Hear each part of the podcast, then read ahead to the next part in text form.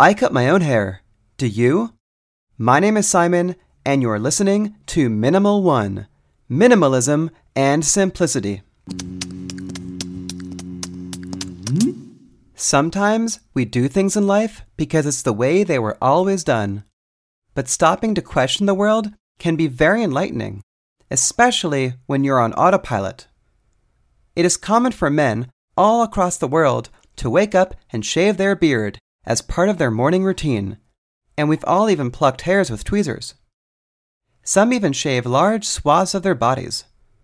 But for some strange reason, the hair on top of our head is so sacred, and we leave that to the professionals. If you're someone who has just always gone to get a haircut, have you ever even considered if it's something you could be doing yourself? By the time you finally arrive for your appointment, maybe you could have been halfway done already, and potentially have spent next to no money doing it. Have any of you cut your own hair before? Or have you considered it? Thank you for listening. Minimal One is on Twitter and Instagram at Minimal One Media. See the show notes for more details.